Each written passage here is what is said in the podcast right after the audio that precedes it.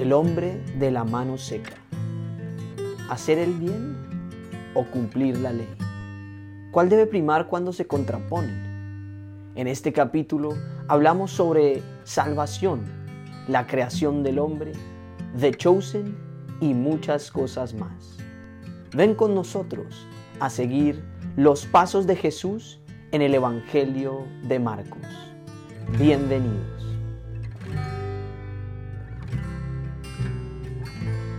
Otra vez entró Jesús en la sinagoga y había allí un hombre que tenía seca una mano. Le acechaban y le acechaban para ver si en el día de reposo le sanarían, a fin de, de poder acusarle. Entonces dijo al hombre que tenía la mano seca, levántate y ponte en medio. Y les dijo, es lícito en los días de reposo hacer bien o hacer mal, salvar la vida o quitarla pero ellos callaban. Entonces mirándolos alrededor con enojo, entristecido por la dureza de sus corazones, dijo al hombre, extiende tu mano. Y él la extendió y la mano le fue restaurada sana.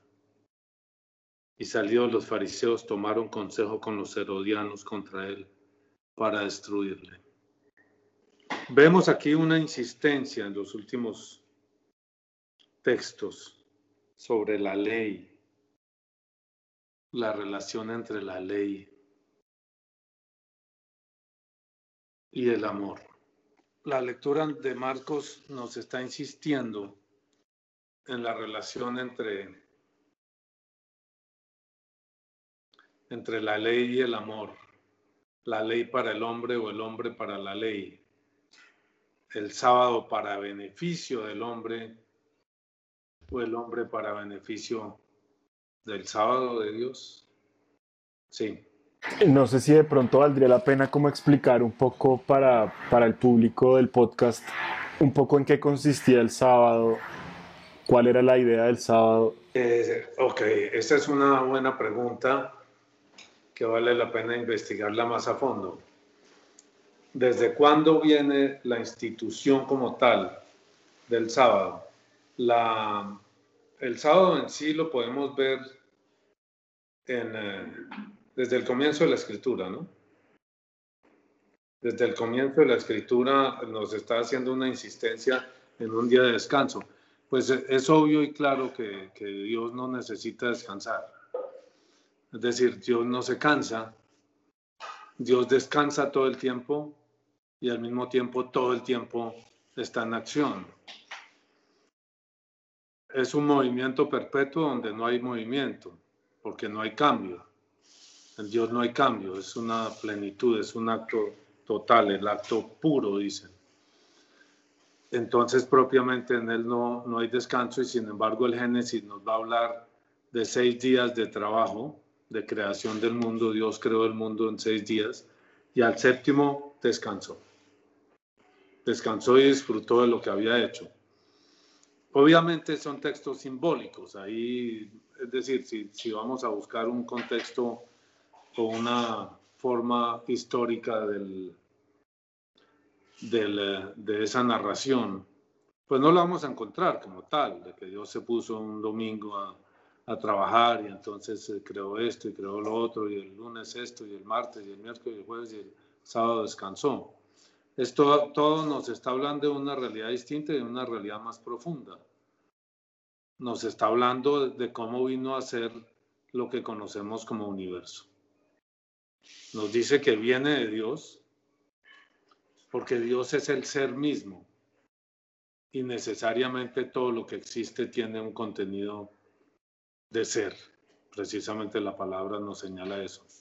Lo que es, es. Y en ese ser está el contenido de Dios. Dios es el ser, al mismo tiempo que es persona, que es voluntad, que nos habla de una serie de, de características de Dios que se hacen humanas en Jesucristo. Pero desde ahí Sergio está avanzando ese concepto, ¿no? De un día de descanso, de la organización de la vida como una semana y luego como un día de descanso. Yo no sé bien digamos, en las demás culturas, cómo funcionaba eso, ¿no? ¿Cómo funciona eso en las demás culturas? ¿En qué momento aparece este concepto de la, de la semana y dentro de la semana el, el sábado que después se traslada al domingo en el cristianismo? El día del Señor, domingo, día del Señor. Mm, eh, de alguna manera uno diría es una conquista laboral también, desde sus comienzos, que tarda mucho en establecerse, por lo menos en, en Occidente, ¿no? Tarda mucho en volverse una verdadera conquista, conquista laboral. Tarda mucho. Pero el concepto es bien interesante. El hombre necesita descansar. No es Dios el que necesita descansar, es el hombre el que necesita descansar. Entonces, el sábado no es para Dios realmente. El sábado es para el hombre. En todo su contexto. Porque el sábado es un día de descanso, pero no solamente está planteado entre los hebreos, entre los judíos como un día de descanso, sino como un día de adoración, un día en que se lo, dedican sus actividades, sus intereses, su pensamiento, que se vuelcan hacia Dios, hacia su creador, hacia el ser, se vuelcan hacia allá. En ese día, una vez a la semana, todos sus actos, todas sus actividades van a estar centradas en Dios. Ese es el concepto judío. Claro, en el cristianismo, al mismo tiempo que lo pasa el domingo, pierde mucho de su sentido. Entonces el domingo es un día de, salir al parque, es un día de hacer deporte, es un día de ir al cine por la tarde, es un día de estar con la familia, porque entre la semana no se está mucho, pero Dios empieza a quedar ausente. Las personas lo que dicen es, hombre, si yo le dedico el día a mis hijos, si yo me dedico a estar con mis hijos este día, pues es como si estuviera con Dios lo cual es y no es cierto. ¿De acuerdo? A través del otro y de nuestra familia encontramos a Dios si buscamos a Dios en el otro. En, la forma práctica y real no funciona mucho. La gente se va para una finca, se va para un paseo, nada que ver con Dios. Entonces es buscar, yo creo que la, la idea de que el domingo, anteriormente el sábado, fuera para Dios es buscar que, es que Dios ese día sea la concentración de las actividades y de las actitudes del hombre. Hoy pienso en Dios más. Hoy me dedico a Dios más. ¿Dios necesita eso? No. Dios no necesita que, que, que las pulgas piensen en Él. Eso no le quita ni le pone le quita y le pone, digamos, a través del amor, porque quiere que seamos felices, quiere que, quiere que seamos plenos, quiere que lleguemos a la, a la totalidad de lo que Él tiene preparado para nosotros, a la totalidad del ser, que no nos contentemos con esta sombra del ser que es este mundo, que podríamos llamarla como en la línea de Platón, este mundo, esta realidad que percibimos y que nos rodea sería en Platón solo una sombra de la verdadera realidad. Podríamos pensar trasladando eso al ámbito cristiano. Que el mundo que conocemos es una sombra del mundo real y que el ser que tenemos en este mundo es apenas una sombra tenue y remota de lo que Él tiene preparado para nosotros. No sé qué más eh, decir ahí, Sergio me parece chévere cómo hacer esa vinculación del sábado con ese séptimo día de la creación, porque yo también considero que ese es el espíritu del sábado, ¿no? En el relato del Génesis, eh, hay, y ese día está separado también. El día séptimo es un día que está separado, que es distinto de los anteriores, en el sentido de que al final de cada uno de los primeros seis días, eh, Dios dice, bueno, él vio lo que hizo y estaba muy bien, y estaba bien, y estaba bien. Él vio lo que hizo, estaba bien.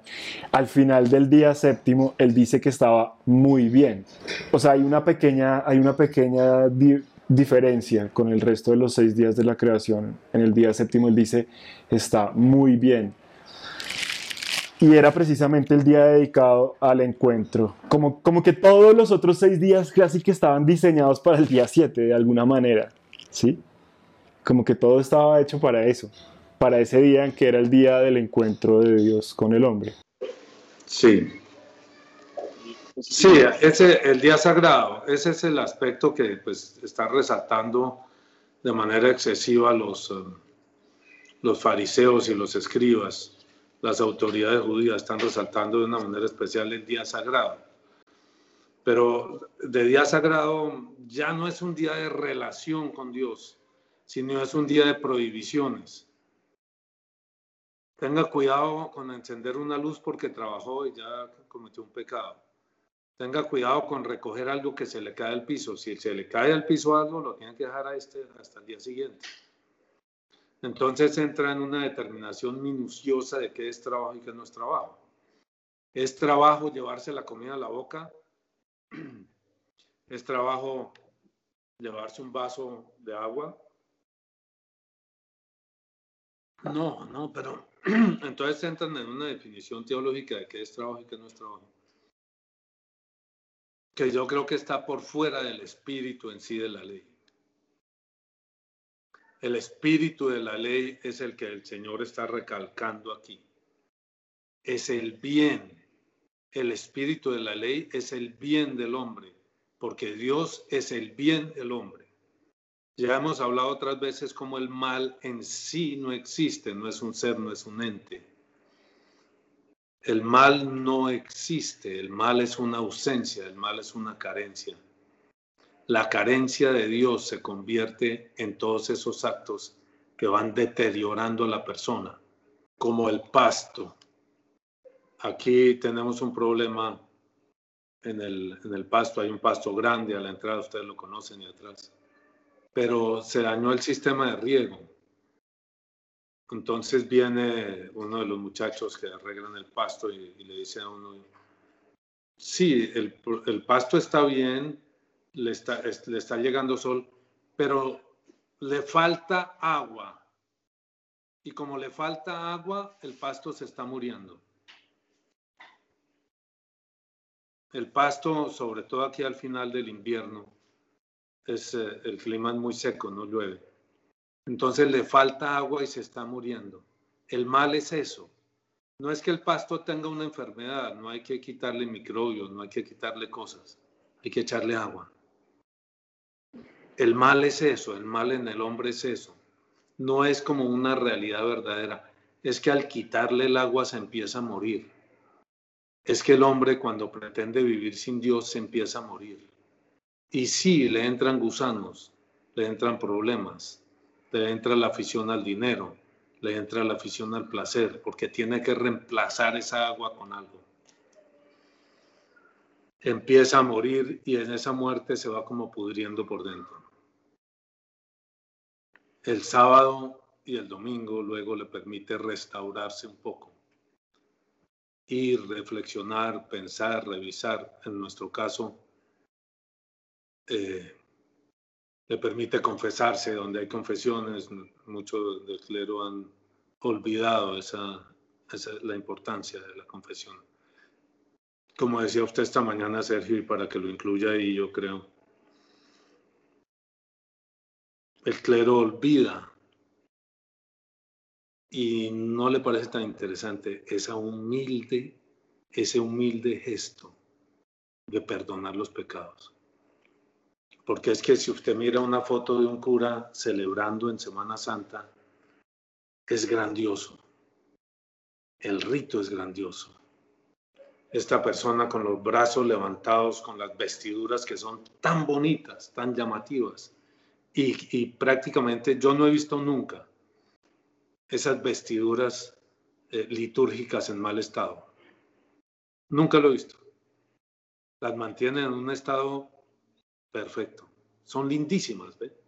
Y la persona caminando o la persona celebrando y toda la gente, cientos o miles de personas alrededor, eh, es algo llamativo. Es algo donde la persona se siente llena y plena entonces es algo que gusta más, pero en el acto humilde, en un rincón, vestido de cualquier manera con una estola, perdonando pecados, metiéndose en, toda esa baba del, mal que obra en las personas, del hombre que dio la espalda a Dios y todas las cosas oscuras que le están sucediendo. Eso no es igualmente llamativo. Por eso pienso que forma parte del, del problema de esa perversión que llama el Papa Francisco del clericalismo. Figurar, aparecer, sí, pero muy rara vez se ve una foto en un periódico de un cura confesando. No se reviste, pues solo la estola. Es un gesto distinto. Para nosotros ese domingo debería ser eso. ¿eh? Debería haber espacios grandes para que la gente se confesara media hora, una hora antes de la misa. En algunos sitios lo hay, ¿cierto? Hay, hay curas. Cura es el, el sacerdote, el párroco, lo llaman cura, aunque lo usan en cierta forma despectiva. Yo no lo uso en ese sentido, sino el cura párroco, el cura de almas, el médico de las almas es el cura párroco, o debe ser el que sana las almas y las almas se sanan a través del perdón y la liberación. El perdón de los pecados, la liberación de las obras del demonio o de la presencia del demonio dentro de la persona. Ese debería ser el domingo para nosotros. Ese probablemente era en un comienzo el sábado para los judíos, el día de los sacrificios, el día de confesar los pecados, el día de liberarse de los problemas que habían armado durante la semana. Pero lo convirtieron en un día de una ley minuciosa que si usted pisó aquí tiene un problema y si pisó allá tiene otro. Y eso es lo que Jesús va a atacar. Es el día de hacer el bien de una forma especial.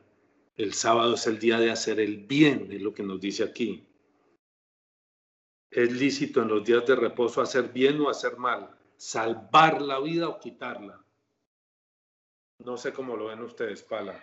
Para mí lo que está diciendo es el sábado es el día de salvar la vida, es el día de salvar, no de condenar, que era lo que hacían los escribas y los fariseos. Pala. Se le está dando como el nuevo, como un entendimiento más profundo de lo que es el sábado, que no, pues que como estamos hablando no es cumplir la ley, y a veces, pues de hecho, ¿qué sería mejor? Pues a veces yo me pregunto, o sea, puede que un acto, por ejemplo, de ir a misa, pues parezca que uno está orando bien porque toca ir a misa.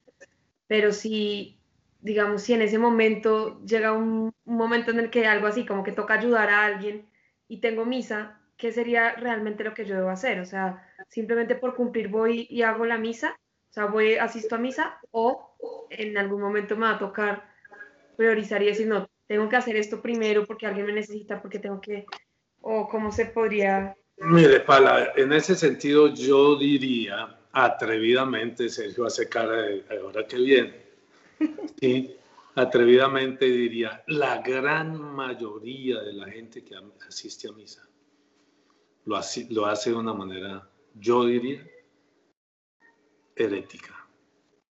De esta misma forma cumpliendo una norma por un interés personal, no entrando en contacto con Dios. Entrando en contacto con Dios. Hablamos el otro día que la verdadera celebración, la verdadera cena del Señor está en la familia, está en el encuentro con el otro, que se lleva, que va caminando con uno, que va caminando con esa familia que la empieza allí, por eso hacíamos la cena en familia. Y se lleva y llega a la presencia física del Señor en la Eucaristía.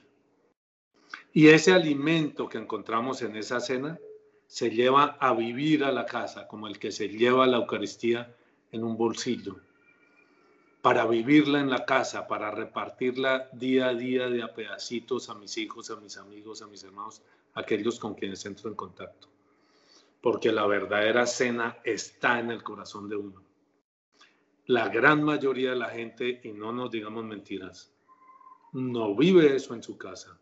Va a misa y cumple, cumplí por Pascua, por Pascua de Resurrección me confesé, sí, para cumplir el mandamiento de la iglesia y comulgué y después se fue para su casa a hacer lo mismo de siempre. Les decía que hace unos días, hace un tiempo, unos años, cuando estábamos regresando, uno o dos años, que fui a confesarme y, hablaba de la situación que veníamos viviendo y de, y la necesidad de cambiarla y esto, y el padre me decía, él no entendió que yo estaba hablando de que estaba cambiando de forma de vida. Y me dijo, ah, usted viene a confesarse para poder comulgar. Y después sigue en la vida de siempre, como una persona que vive en, eh, desde el punto de vista de la iglesia en adulterio. Se separó de su, de su esposa por la iglesia y vive con otra persona y lleva 10, 20 años, lo que sea. Muchas de esas personas, y era lo que él me decía, lo que hacen es que se confiesan eh, por Pascua y comulgan, pero no tienen ninguna intención de cambiar la forma de vida. ¿Entienden? se confiesan para poder comulgar y después siguen viviendo como antes, hasta dentro de un año. Yo pienso que eso es una actitud, que eso es una herejía. No sé qué piensen ustedes, porque es contraria a todas las enseñanzas de la iglesia y sin embargo la ponen en práctica. Eh, sí, pues sí creo que es una herejía y creo que es pues uno de los problemas más grandes que hemos podido estar pues que hemos estado mirando y que creo que toca, eh, pues es lo que es este canal, levantar el velo de eso, realmente porque, pues porque es un engaño. Y pues también un poco pensando en lo que decía Sergio esta mañana, creo que también es cómodo para nosotros eh, pensar que simplemente con confesarme ahí, que el Padre diga que me, perdonó, ya, como que yo no tengo que hacer más, o por ir a misa yo no tengo que hacer más en mi vida. Si cumplo, ya me aseguro el cielo. Y pues no es así.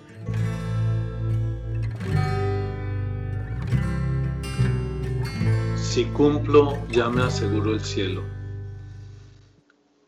Una de las eh, de los argumentos que me hizo hace ya como cuatro o cinco años encaminarme hacia la iglesia en ese momento estaba analizando las posiciones protestantes respecto a la salvación. Y uno de los argumentos era que si usted pregunta cómo es la salvación, qué tengo que hacer para salvarme, como dice el joven rico, en cada iglesia protestante le van a decir algo distinto. Haga, esta, haga esto así, haga esto así, invite a Jesús a su corazón. Eh, distintas posiciones. La iglesia tiene una posición unificada y clara teológicamente. ¿Qué debo hacer para salvarme?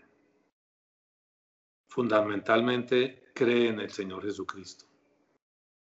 El problema está en qué quiere decir creer. Y ahí es donde hay una gran perversión. No usemos la palabra herejía porque nos metemos en, en Honduras de otro orden. Ahí hay una perversión porque es una perversión en todos los órdenes del acontecer humano es una perversión emocional creer en algo y vivir otra cosa. Es una perversión psicológica que, que, tuerce a la persona por dentro. ¿Mm? Yo creo que debo hacer una cosa, pero abierta y claramente hago otra. Yo creo que debo dedicar mi vida a servir a Dios y la dedico a servirme a mí mismo, a mis hijos, a mis intereses. Y eso me lleva a la mentira, y la mentira es la gran pervertora, digamos. La destrucción de la integridad del individuo es algo muy difícil de recuperar. La destrucción de la integridad. Yo soy uno entre lo que pienso, lo que siento y lo que hago. Ve. Y eso es lo que uno no encuentra en esos grupos de la gente que va a misa. Uno no lo encuentra. Y eso va destruyendo a la persona, va minando a la persona, la va llevando a vivir una especie de esquizofrenia espiritual. Cree que está viviendo una cosa cuando está viviendo otra cosa completamente diferente. Y para adaptar una a la otra, para reconciliar las dos cosas, lo que cree y lo que vive, tiene que mentir. Tiene que mentir, tiene que engañar, tiene que fingir ser una cosa que no es. Si salvación es que al final llegan y le llevan cuenta y, oiga, usted faltó a misa 17 veces, veo aquí, sí, pero me, confesé de eso. Aquí veo dos que no se confesó. Qué pena. Hay dos en que no se confesó, al estilo gringo, ¿no? Los gringos son así. Sí, usted todo lo tiene bien, pero mire, aquí Aquí falló en dos puntos. Dos que no se confesó, entonces se va para el infierno. ¿Eso es salvación? Salvación es transformación del interior del ser humano.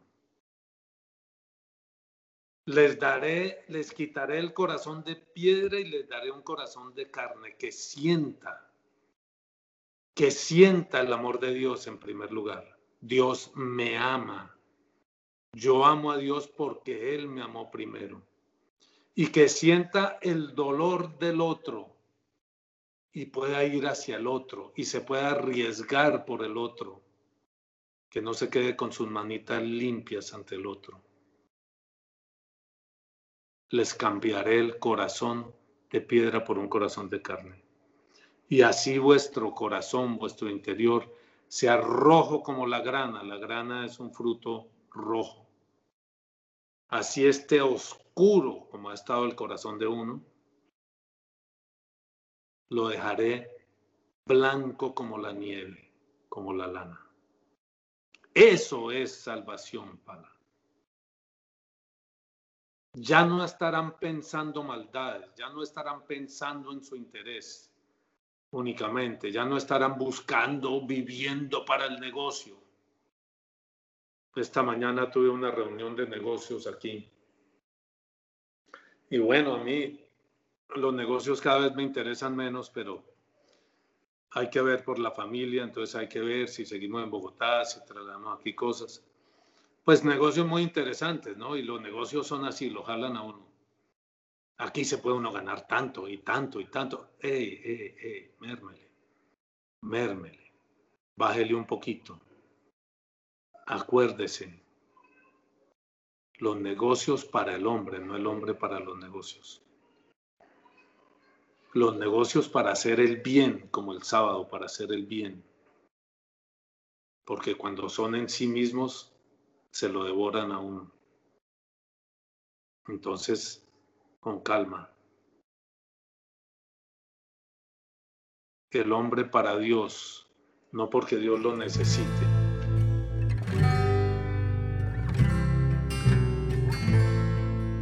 ese es un hecho bien curioso y bien interesante, porque Dios creó al hombre. Necesitaba alguien que estuviera aplaudiéndolo todo el día. ¿Ah? Es difícil comprender que Dios, sin el hombre, era y es pleno y total. Dios no necesita del hombre, es total, total, total. Es un gesto de amor, de amor puro. Los quiero hacer felices, quiero darles a ustedes lo que yo soy. Quiero hacerlos a ustedes lo que yo soy, quiero compartir mi ser con ustedes. Porque ese es el destino y ese es el llamado final, ¿verdad? Sí. Ese es el destino al que estamos llamados. Ser como Dios. Ser Dios en Dios, con Dios. ¿Por qué Dios quiere eso? Somos extremadamente limitados para que, por más de que, de que el hombre progrese y tenga aviones y cohetes y cosas, el hombre es extremadamente limitado, su poder, su capacidad es, ínfima. El hecho mismo de que no puede dominar ni la muerte, ni la enfermedad, ni la decadencia. No puedes ni siquiera impedir que a uno se le caiga el pelo, que se le vuelva blanco, que pierda la fuerza, que se canse. Esta mañana veía una, una publicidad de esas que aparecen en YouTube. De esas larguísimas, ¿no? Que hacen los gringos y lo llevan a uno y lo llevan a uno y al final de un peso y de otro y ahí lo van sacando y al final no le dicen nada. Le voy a decir los siete productos, los, las siete frutas que usted nunca debe consumir. Y entonces uno, bueno, bueno, saber, pues a saber, porque pues que hacen daño, el banano, que esto, que lo otro. Y es, usted puede quedar ahí una hora y no le dicen, yo no sé, al final creo que algo de, le sacan alguna plata, pongo una tarjeta aquí. Lo de esta mañana es un médico que descubre el secreto del envejecimiento, más o menos, que está en el corazón, que no son disciplinas, que no es ejercicio, que no es eh, dietas. Entonces, ¿qué es? No, no, ahí lo van llevando y lo, al final creo que siempre llega igual. Ponga una tarjeta y le digo, porque no lo han logrado, porque no lo logran. El hombre finalmente se siente grandísimo, maneja dineros, todo lo que quiera, ¿ve? Elon Musk, eh, Jeff Bezos, todos ellos, cualquier día empieza su decadencia. Un Alzheimer. No recuerdo qué personaje es, un, un personaje así muy famoso, muy importante, que tenía todo, todo en el mundo y le da Alzheimer, joven. No hay nada que hacer. Conscientemente sabe hacia dónde avanza. Y dice, yo esto no me lo aguanto. Y se suicida. Es, es un personaje bien conocido, pero no lo recuerdo en este momento. Muy famoso. Sí. El poder del hombre es nada. En el fondo, la única esperanza real que uno puede tener es la misericordia de Dios. Tú me creaste, Señor, no me dejes abandonar.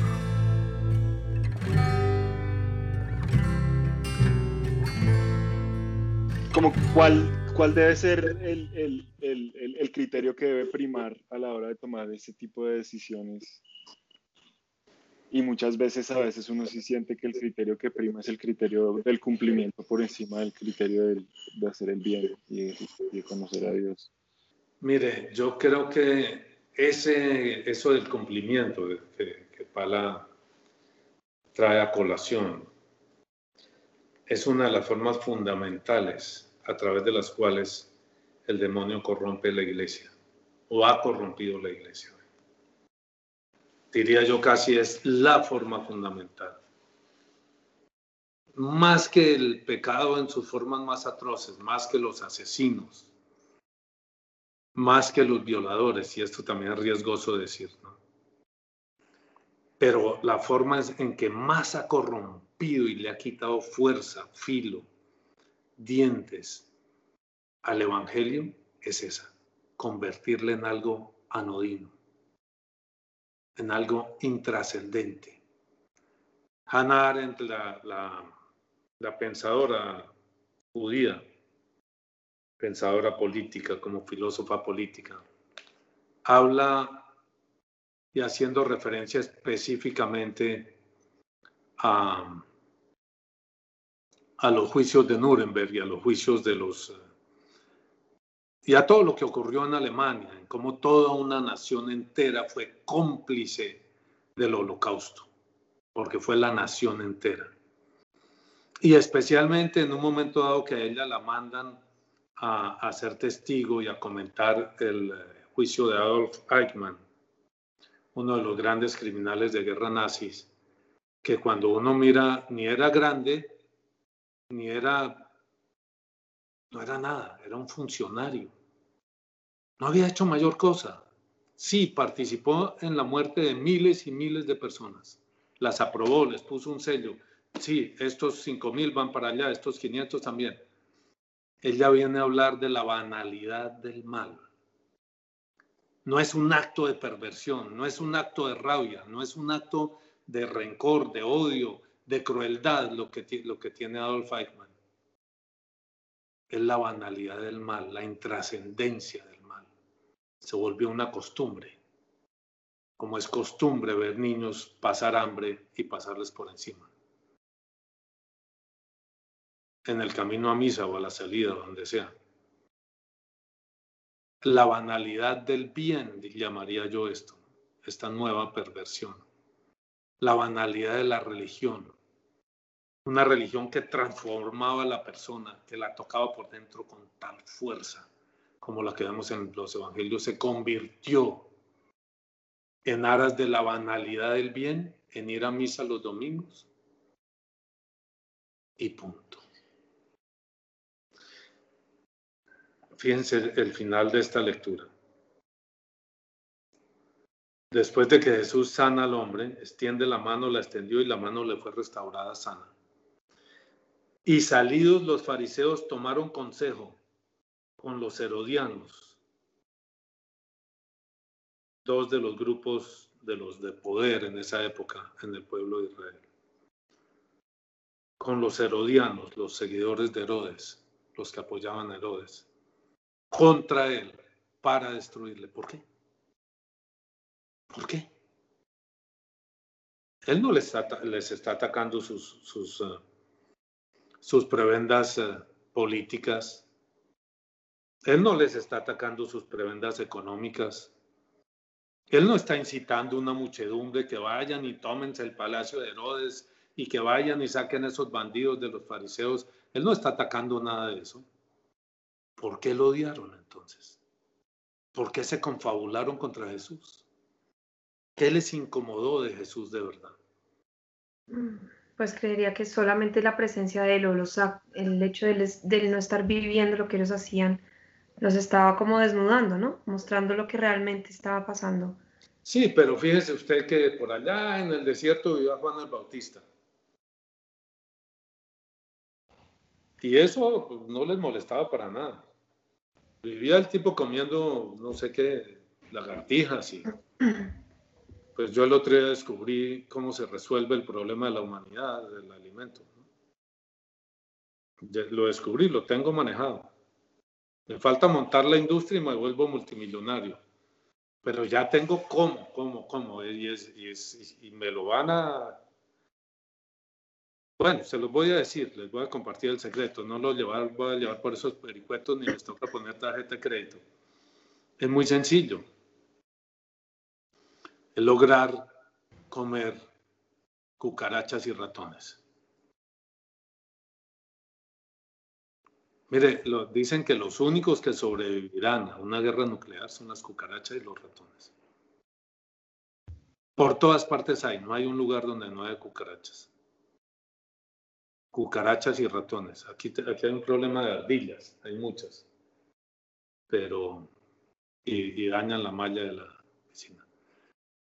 Pero las cucarachas y los ratones, si uno pudiera aprender a convertirlos en comida y la gente no les hiciera asco, seguramente se podría producir cucarachas industrialmente y procesarlas o alguna vaina. Y lo mismo los ratones, pero implicaría un cambio cultural grande. ¿Qué les molestaba tanto Pala? No era un tipo que por ahí andaba diciendo que había que ser buenos y que no sé qué. ¿Qué les molestó?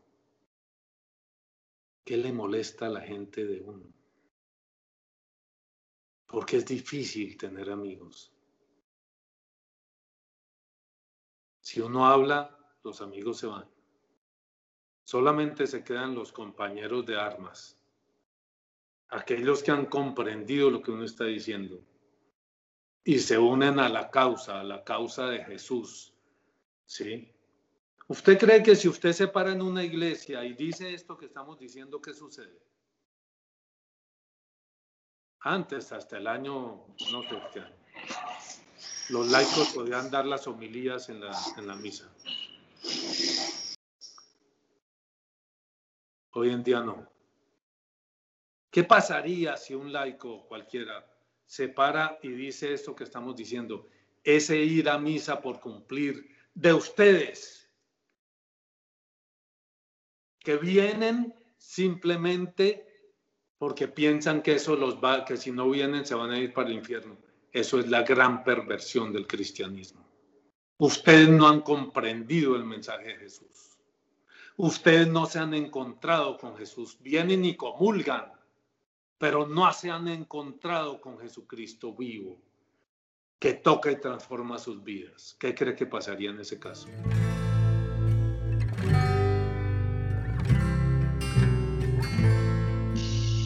¿Qué opinan de eso?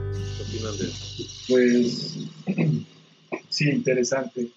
Digamos que el reclamo oficial, eh, y, digamos que el, reclamo oficial y el odio o la molestia de los, de los fariseos y estos grupos de poder con Jesucristo, y finalmente que termina siendo la razón oficial por la cual lo, lo llevan a la cruz, es, es por blasfemia.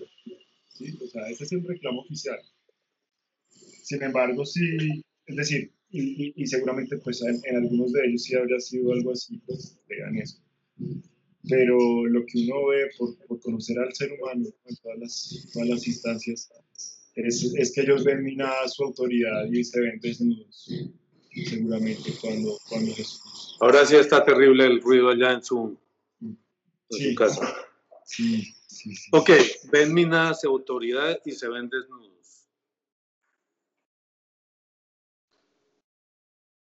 Es interesante eso. Lo estoy pensando con respecto a cuando rezamos el rosario en las noches.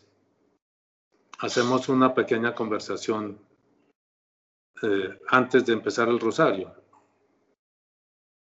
Y, y, yo empiezo a notar que esa es una conversación que se vuelve, en un momento es cálida y en otro momento se vuelve incómoda para la gente. Porque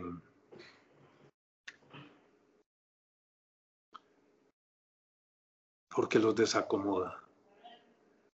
Y a la gente le da mucha rabia. La gente le da rabia que lo desacomode. Me está agrediendo, me está atacando. Desacomoda su vida. Imagínese, Sergio, una persona que lleva 70 años, 80 años, pensando que ha estado haciendo las cosas bien, que es una buena persona, que ha cumplido sus deberes, que ha alcanzado la plenitud del ser humano. Y de repente vienen y le dicen, le hacen ver, ni siquiera le dicen, porque le hacen ver sin decírselo, que nada de eso es cierto, que ha recorrido un camino equivocado durante 70, 80 años, que su papá recorrió un camino equivocado, que sus hijos están recorriendo un camino equivocado, que sus amigos, que toda su vida está mal estructurada. algún día con un amigo de esos. La persona no tenía argumentos, entonces lo único que me decía, en un momento en que me dijo, oiga, le voy a pedir un favor, no me diga más eso. No me diga más eso. Le dije, pues hombre, si usted quiere, yo no se lo digo más. No entiendo cómo podemos ser amigos porque ¿qué vamos a hacer entonces? jugar a las mentiras. ¿Qué me interesa a mí ahí? Una vez que uno descubre el camino del Señor, lo único de verdad interesante es lo que lo haga uno avanzar en el camino del Señor. Y las personas son interesantes en la, en la medida en que le ayuden a avanzar o en que puedan avanzar juntos. Eh, eh, eso, es, eso es así de sencillo. No, me voy a tomar unos tragos con un amigo de hace muchos años. ¿Y de qué vamos a hablar? ¿De qué vamos a hablar? Si solamente una cosa que lo apasiona a uno de esta forma, el descubrir cada día más y más, penetrar las sombras que lo rodean. Oiga, descubrí el secreto de la humanidad, le dice uno al tipo. Descubrí el secreto. ¿De verdad? No, eso no existe. Yo ya pasé por ahí cuando era adolescente. No, descubrí el secreto y no solo descubrí el secreto, descubrir la forma de llegar al secreto. lo que todos los hombres buscan y anhelan, descubrir y anhelan, descubrir la forma de llegar. La primera vez que usted se reúne con la persona, más o menos la persona le pone cuidado. Después se va para el mundo, siguen sus cuentos y la siguiente es, oiga, eh, tomemos unos tragos. Y usted llega, oye, ¿cómo le fue con el? Ah, usted otra vez con el secreto. Mire, es que estoy haciendo un negocio, me apareció buenísimo. A una vieja allí buenísima que estoy tras ella, estoy no sé qué, o me conseguí esto, me conseguí lo otro, o, estoy jugando, mire, en golf ya bajé de, de handicap 12. Y uno, pero, ay hermano, entonces vamos a hablar de golf, de, cómo se potea y cómo se, se, hay que hacer un... Sí, es, es, qué artera, qué artera. Algo interesante, algo que me acerque a la verdad, algo que me acerque a Jesucristo. Ese es el único sentido que puede tener una relación y la vida misma.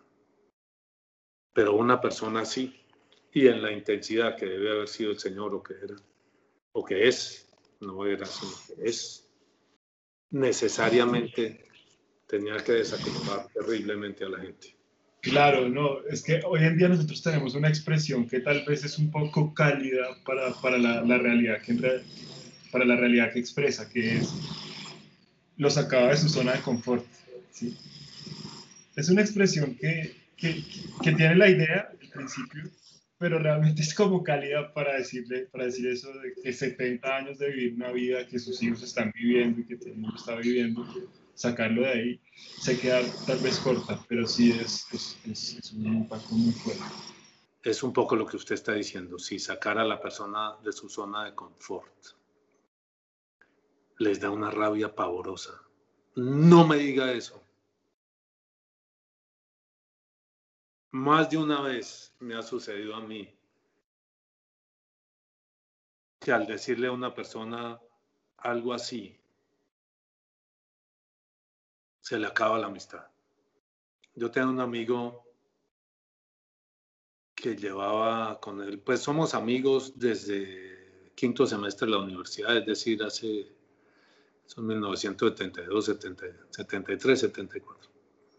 Por allá, o sea, ¿cuántos años? 47. Y cuando y él, es, él se metió en las cosas religiosas, pero por el lado protestante y ahí. Y usted sabe que ahí hay de todo, ¿no? Ahí hay de todo como en botica. Botica quiere decir en droguería en Locatel, hay de todo. En las, las boticas se iban convirtiendo en lo que tarde o temprano se convierten siempre. La gente va a comprar medicinas y pues hombre, una vez unas papitas, un helado, oiga, compro el soflán para suavizar la, la ropa, compro el jabón, compro esto o aquello. Por eso se decía que hay de todo como en botica, hay de todo como en CBS, hay de todo como en Locatel. Y cuando salió todo el cuento de, de esta, ¿cómo se llama? Piraquive, de María Luisa Piraquive, que tiene montada toda una iglesia eh, y ella y su familia, todos tienen con el dinero de la iglesia, con los diezmos de la gente montadas a mansiones en, Miami y en toda la zona del sur de la Florida. Yo le pregunté un día, le dije, oiga, el cuento donde usted va, Enrique, porque él me había dicho que era una iglesia que venía de Colombia a Miami. Eso es lo de María Luisa Piraquive. Me dijo, sí, eso es lo de Piraquive. Y, entonces hablamos un rato y le dije, oiga, ¿y a usted no le preocupa todo lo que esta señora hace con el dinero? Porque si se quejan de que la iglesia católica tenga tesoros de arte en el Vaticano y haya hecho todas estas cosas, pero pues al fin de cuentas son iglesias y son cosas de ese orden. Estas no, son mansiones de placer para su gusto y el de sus amigos y el de sus hijos y el de sus primos y quien sea. Y él, no, ellos tienen derecho a esto. Y le dije, mire, Enrique, qué pena con usted. Yo he mirado mucho eso y yo creo que ese es un camino equivocado. A usted lo están llevando por donde no es. Se puso furiosísimo conmigo. Pasaron unos meses y yo dije, hombre, ah, pues un amigo de tanto tiempo, pensaba que era un amigo. Le volví a escribir, hombre Enrique, ¿cómo está? ¿Cómo le va? Estaba pensando en usted. Me contestó inmediatamente. bien y esto y aquello. Le dije, hombre, le quiero aclarar una cosa. El hecho de que yo le escriba y le escriba con cariño no quiere decir que yo haya cambiado de opinión, porque fue más o menos lo que él me, dio a entender, de que yo haya cambiado de opinión con respecto a Piraquive. Yo sigo pensando lo mismo, sigo pensando que usted lo engaña. Si usted no lo quiere escuchar, pues no se lo sigo diciendo. Tan, me cortó y ahí sí me cortó. Pasados unos meses le volví a escribir, pasado un año o algo le volví a escribir, nunca me volvió a contestar. ¿Por qué? Porque toda su estructura está montada sobre el cuento de Piraquí. Toda su, su, vida está centrada en ese cuento. Entonces, si uno le dice, Enrique, lo están llevando por donde no es, se le cae la vida. Es todo lo que tiene este mundo, esta vida, es todo lo que tiene ese mundo. Yo creo que eso es lo que estaba pasando aquí entre los ah, fariseos, los herodianos, los escribas. Todo su mundo se viene abajo. Sí, es que pues yo estaba pensando ahorita también que usted decía como pues que la idea de todo esto es poderse transformar, ¿no? Que la salvación requiere una transformación, pero de pronto también el problema está en qué es lo que está buscando la persona realmente al ir, si, si en serio está buscando una transformación o, eh, o tiene otro interés hmm. de fondo y al momento en que usted le dice, pues se ve al descubierto el interés real que tenía la persona al ir a eso. Él no estaba buscando realmente un lugar para encontrar la verdad, para seguir a Jesucristo, sino un lugar donde se pudiera acomodar con sus intereses y sentirse bien y usted le dice esto es un engaño, pues le tumba todo y hace ver realmente cuál es el interés, porque una persona que busque a Dios, pues daría las gracias, ¿no? Gracias por, mostrarme que estoy equivocado, que a dónde voy. Pero como ese no es el interés, pues lo que hace es ponerse bravo, porque está como desnudando la verdadera intención. Sí, desnudar es mostrar lo que de verdad, de verdad existe detrás de las apariencias. Eso es lo que pasa en eso. Que a uno lo desnuden cuando está en la verdad. Desnuden, hermano. No hay problema. Que usted fue un bandido o, es y uno ya lo sabe, gracias porque estoy trabajando en eso. El problema es cuando a uno le desnudan lo que uno quiere esconder. Ahí está el gran problema. Y yo creo que eso era lo que Jesús le estaba diciendo ustedes no son verdaderamente religiosos. Ustedes no son religiosos. Lo que ustedes están manejando es otro tipo de cosa,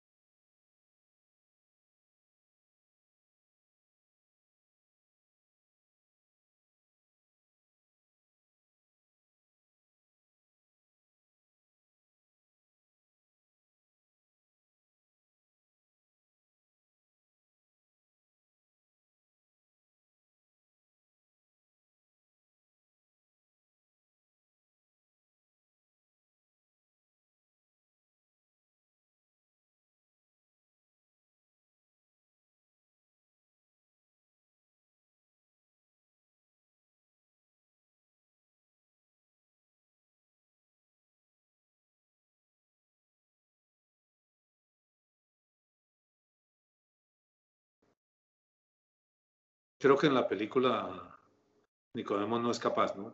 No es capaz de abandonar su estructura. No, no, él se queda.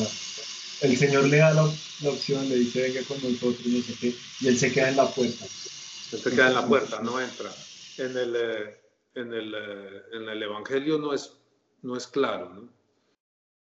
Queda el personaje, pero no es claro. Creo que él está en la muerte del Señor también al recibir el cuerpo pero no es claro. Pero yo creo que es eso, ¿eh? Una persona que tiene todos los beneficios religiosos y, uno lo desnuda, se le viene el mundo abajo. Un personaje que, ha habido varios, pero uno muy famoso es el cardenal Newman. John Henry Newman, el, anglicano, ¿no? que poco a poco se va convirtiendo al catolicismo siendo una persona supremamente eh, prominente en el anglicanismo, con toda clase de prebendas y privilegios y apoyos de todo el mundo. Y, y en un momento dado la conciencia lo lleva y se va convirtiendo y se convierte del cristianismo al catolicismo, en realidad sin ningún beneficio, beneficio para él. Eh, es, es, un, es un punto importante, pero eso que dice Pala me parece que también es muy atinado, muy al punto. ¿Qué estás buscando tú aquí?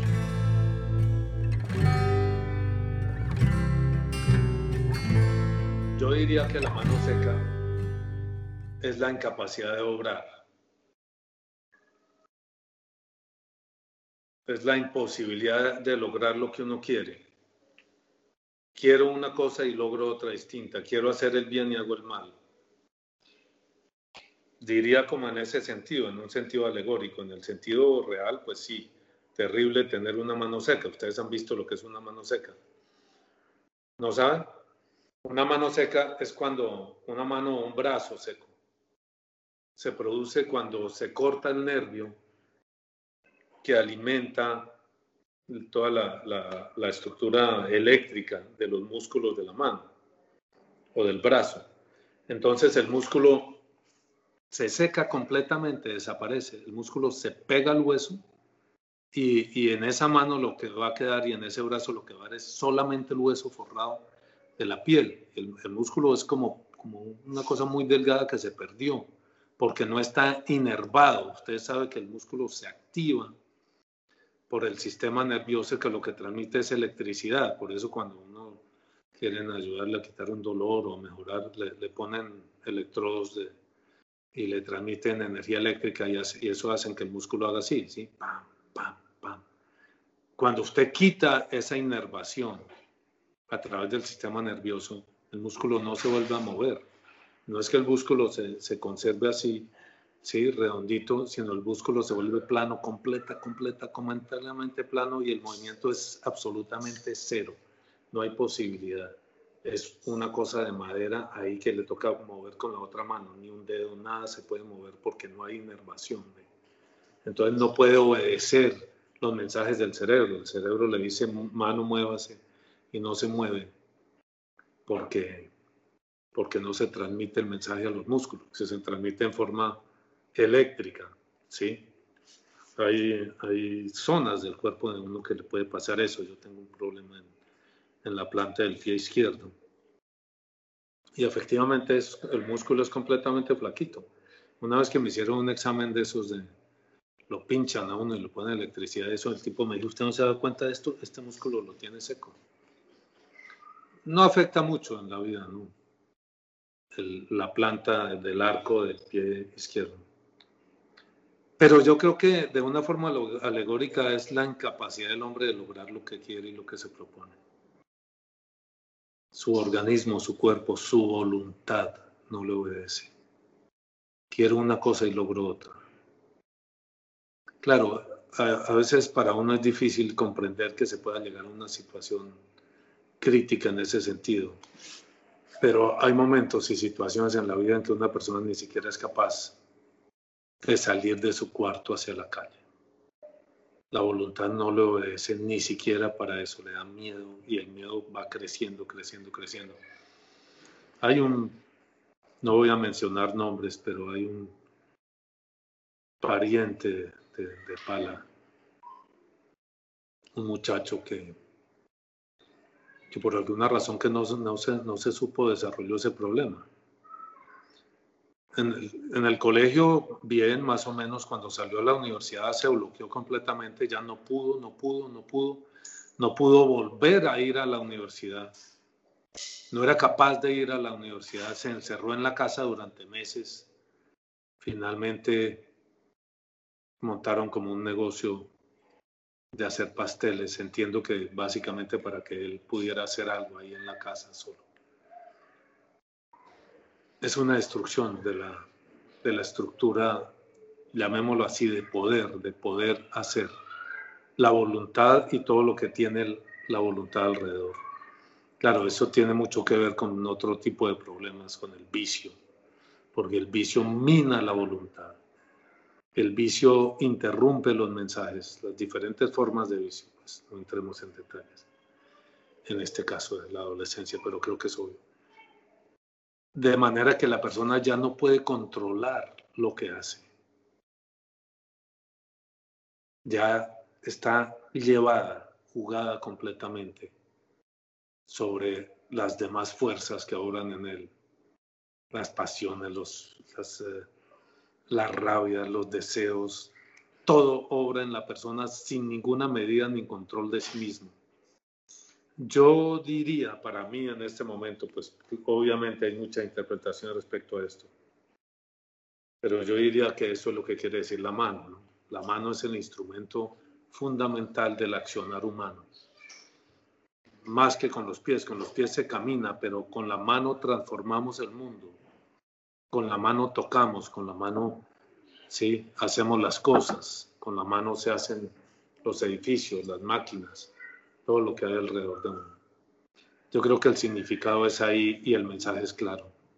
Jesús restaura la mano, Jesús restaura la voluntad, Jesús restaura las personas destruidas, les cambia el corazón, decíamos, para que puedan sentir, les cambia la voluntad para que puedan obrar, para que puedan hacer, para que puedan construir y luego le da el sentido a la vida. Si te gustó el video dale like, compártelo, suscríbete al canal y no se te olvide tocar la campanita para no perderte ninguno de los próximos videos.